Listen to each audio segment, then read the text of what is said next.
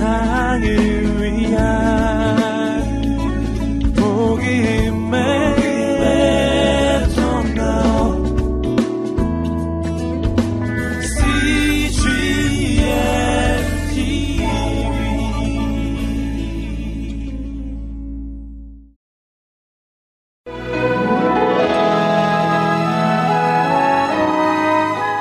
믿음의 사람들 제20편 토마스 선교사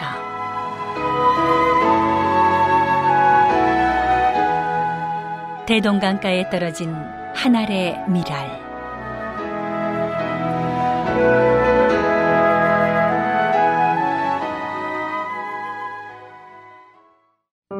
믿음의 가정에서 성장한 토마스는 하나님의 부르심에 순종하였지만 목회자와 선교사 두 가지의 삶을 두고 청년 시절 방황을 거듭하였다. 웨인스의 신앙 부흥 운동은 영혼을 구원하는 일이 토마스의 사명임을 알게 하는데 선교사의 비전을 품고 런던 선교의 문을 두드린 토마스에게 중국은 부르심의 땅이었다. 중국을 위해 함께 기도합시다. 죽어가는 영혼들을 위해 기도합시다. 오 주님, 저는 중국을 모릅니다. 하지만 주께서 가라 하시면 가겠나이다. 그러니 주님, 그 길을 인도하여 주시옵소서. 1863년 6월 4일 목요일 24살의 청년 토마스는 꿈에 그리던 중국으로 파송받게 된다.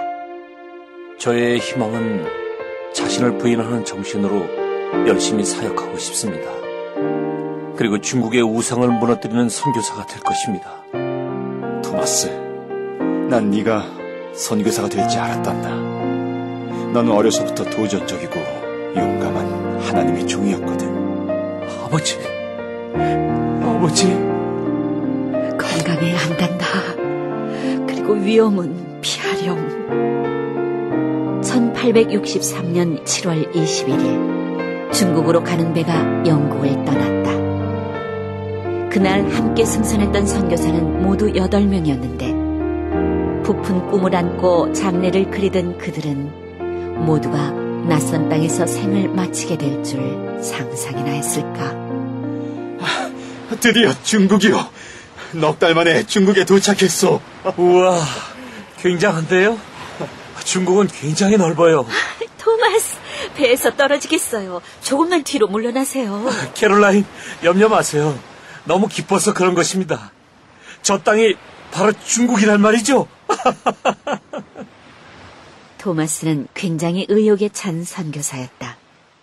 특유의 친화력은 중국 사람들을 이끌었는데 예수 믿으세요. 예수 믿으세요. 예수가 누구요? 우리의 아버지이십니다. 당신 아버지 성함이 예수요? 아닙니다. 예수님은 우리 모두의 아버지이십니다. 에이, 싱거운 사람 같으니 나는 천의 구하니 그 아버지 좀 소개시켜 주슈. 할렐루야. 아유, 외국 여자가 쓰러져 있어요. 어? 아유, 세상에. 아, 일을 어쩌나. 어? 성교사님, 저 지금 사모님께서 쓰러지셨습니다. 예? 아니, 캐롤라인이 쓰러졌다고요? 어, 주님. 당시 임신 중이었던 캐롤라인에게 중국의 더위는 살인적인 것이었다. 토마스는 상하이보다 선선한 항코우로 거처를 잠시 옮기기로 한다. 아, 금방 집을 알아보고 돌아오겠소. 걱정 마시고 다녀오세요. 금방 다녀오리다. 한커우에 도착하자마자 편지하겠소. 토마스가 한코우로 떠난 후 캐롤라인은 홀로 병과 싸워야 했다. 그녀는 자신의 죽음을 예감했지만 토마스에게 그것을 말할 수 없었다. 다만 하나님의 부르심에 담대히 나아갔고 용감히 이겨냈다. 선생님, 아유, 여기서 만나다니요. 캐롤라인은 건강하지요? 어제 캐롤라인에게 편지를 받았는데 다시 교회 봉사를 시작했다고. 토마스, 무슨 소린가? 캐롤라인은 어제 하나님의 부르심을 받았네. 예? 아, 거짓말 하지 마십시오. 며칠 전까지 캐롤라인과 편지를 주고받았는 거요. 자네 마음을 왜 모르겠나? 아니, 캐롤라인이 죽다니요. 캐롤라인의 편지를 이렇게, 이렇게 제가 가지고 있는, 말도 안 돼. 말도 안 돼. 캐롤라인.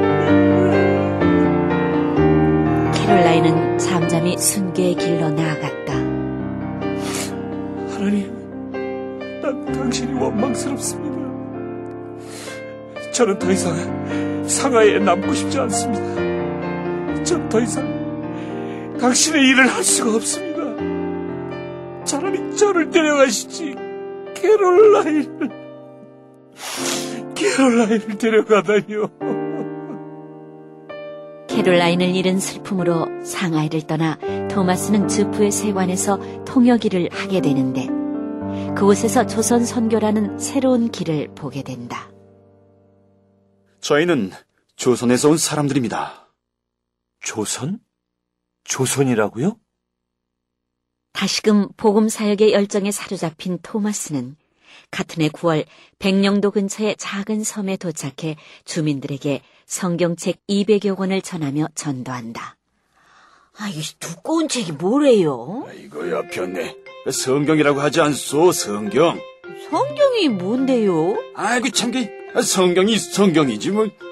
성경은 하나님의 말씀입니다. 아이고, 참, 하나님은 또 누구랴? 아 몰라 몰라. 아 궁금하면 집에 가서 읽어보면 될 거 아니요. 우리 런던 선교회는 선교사의 사역지 이탈을 허용하지 않지만 특별히 당신을 조선으로 보내기로 결심하였습니다. 할렐루야! 할렐루야!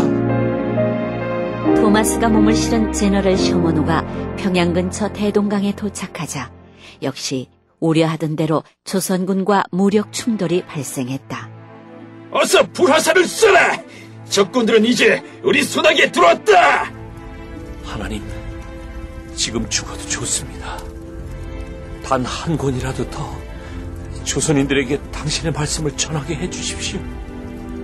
불바다가 된 바다에 성경을 던지던 토마스는 마지막 남은 한 권의 성경책을 품 안에 넣고 강물로 뛰어들었고 곧 조선군에게 생포되었다. 제발 이것 좀 받아주시오. 조선을 우습게 보는 놈들은 다 죽여라! 저는 적군이 아닙니다.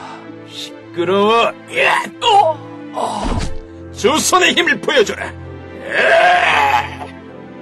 제발 부탁입니다. 이걸 받아주십시오. 그러면 제가 제가 그 칼로 제 목을 베겠습니다. 조선은 서양놈의 것은 받지 않는다! 주님, 제발 이것을 받아주십시오. 아, 이봐! 아, 죽는 놈 소원인데 들어주자고. 아, 줘보게! 야! 또! 감사 합니다, 주님. 27살의 꿈 많은 청년 토마스 선교사는 성경책 한 권을 조선인에게 전하는 것으로 생을 마감하지만 훗날 성경을 받은 박춘곤 병사는 평양의 초대 교인이 되었고 믿음의 가정에서 장로의 가정으로 계속 이어져 갔다. 이로써 스스로 존재하는 말씀이 조선을 복음화시킨 것이다. 하늘의 미랄이 되어 자신의 목숨을 바친 선교사의 믿음이 이 땅을 복음화시킨 것이다.